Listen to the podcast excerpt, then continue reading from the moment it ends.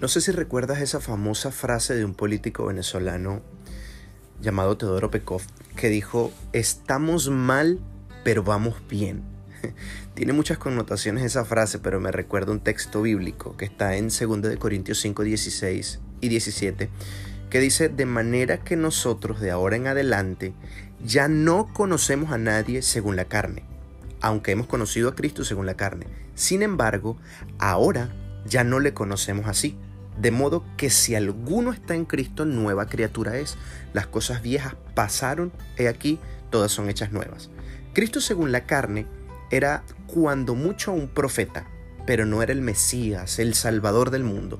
Era el hijo de María, una mujer, según la carne, de dudosa reputación, no la virgen pura y escogida por Dios.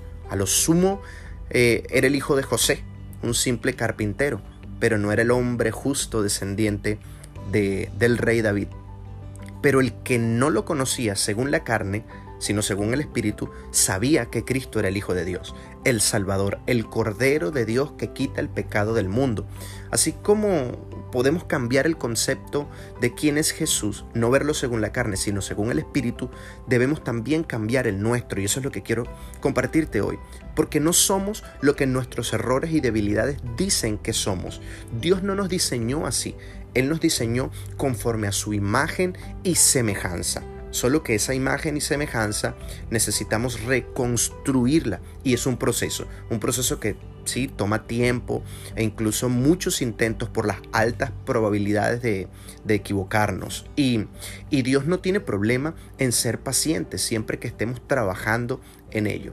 Mira esto, si tienes claro que Dios no te diseñó con amargura, es decir, no te ves según la carne, sino según Dios, el día en que tropieces en ella, podrás levantarte y decirte, Dios no me diseñó con amargura, así que no lo acepto. Me diseñó con paz, con gozo, con alegría, y vuelvo a mi diseño original. Lo mismo pasa con la enfermedad, con los vicios, con la depresión, con la baja autoestima, con los desórdenes sexuales, incluso con la ruina. Dios no te diseñó así. Una cosa es tropezar en el camino y caer, es decir, repetir el error porque no lo has superado todavía, o la debilidad, y otra es desviarte del camino, que es no perseguir la meta de la restauración de la imagen de Dios en nosotros.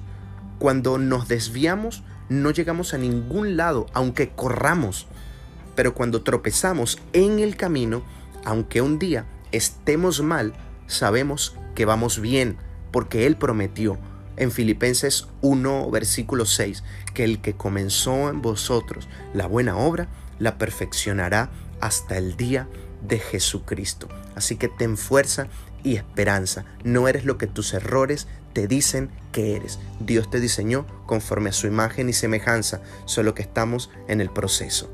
Dios te bendiga.